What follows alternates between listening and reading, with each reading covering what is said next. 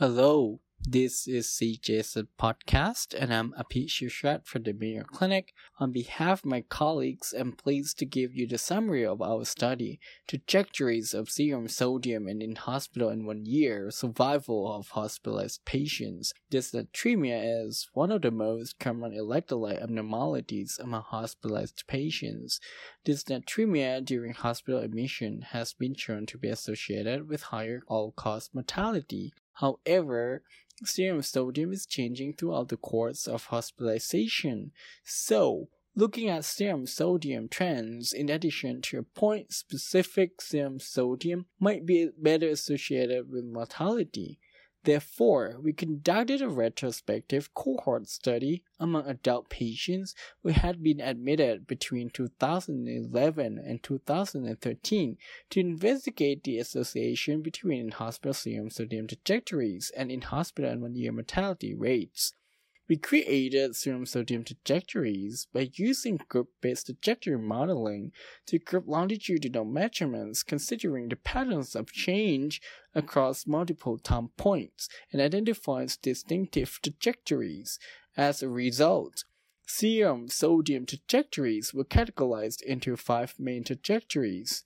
In our cohort of 43,539 patients, 47% had stable normonatremia, 15% had uncorrected hyponatremia, 31% had borderline high serum sodium, 3% had corrected hyponatremia, and 5% had fluctuating serum sodium trajectory. Our main finding was that there were a higher in hospital and one year mortality among uncorrected hyponatremia, corrected hyponatremia, borderline high serum sodium, and fluctuating serum sodium trajectory compared to normonatremia trajectory. Interestingly, of these, fluctuating serum sodium trajectory was associated with the highest in hospital and one year mortality risk. We postulate that the fluctuating serum sodium may create osmolar stress that may perturb cell function, resulting in damages of DNA, cell cycle arrest, and apoptosis.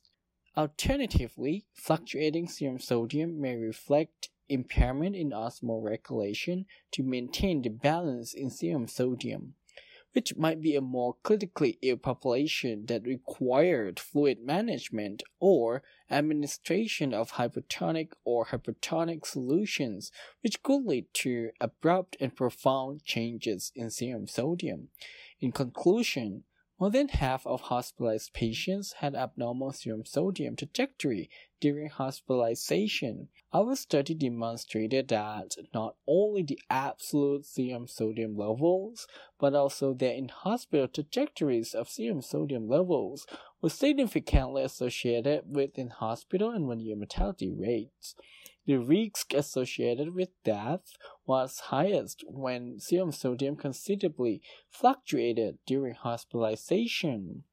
Thank you for your time and your interest in our study.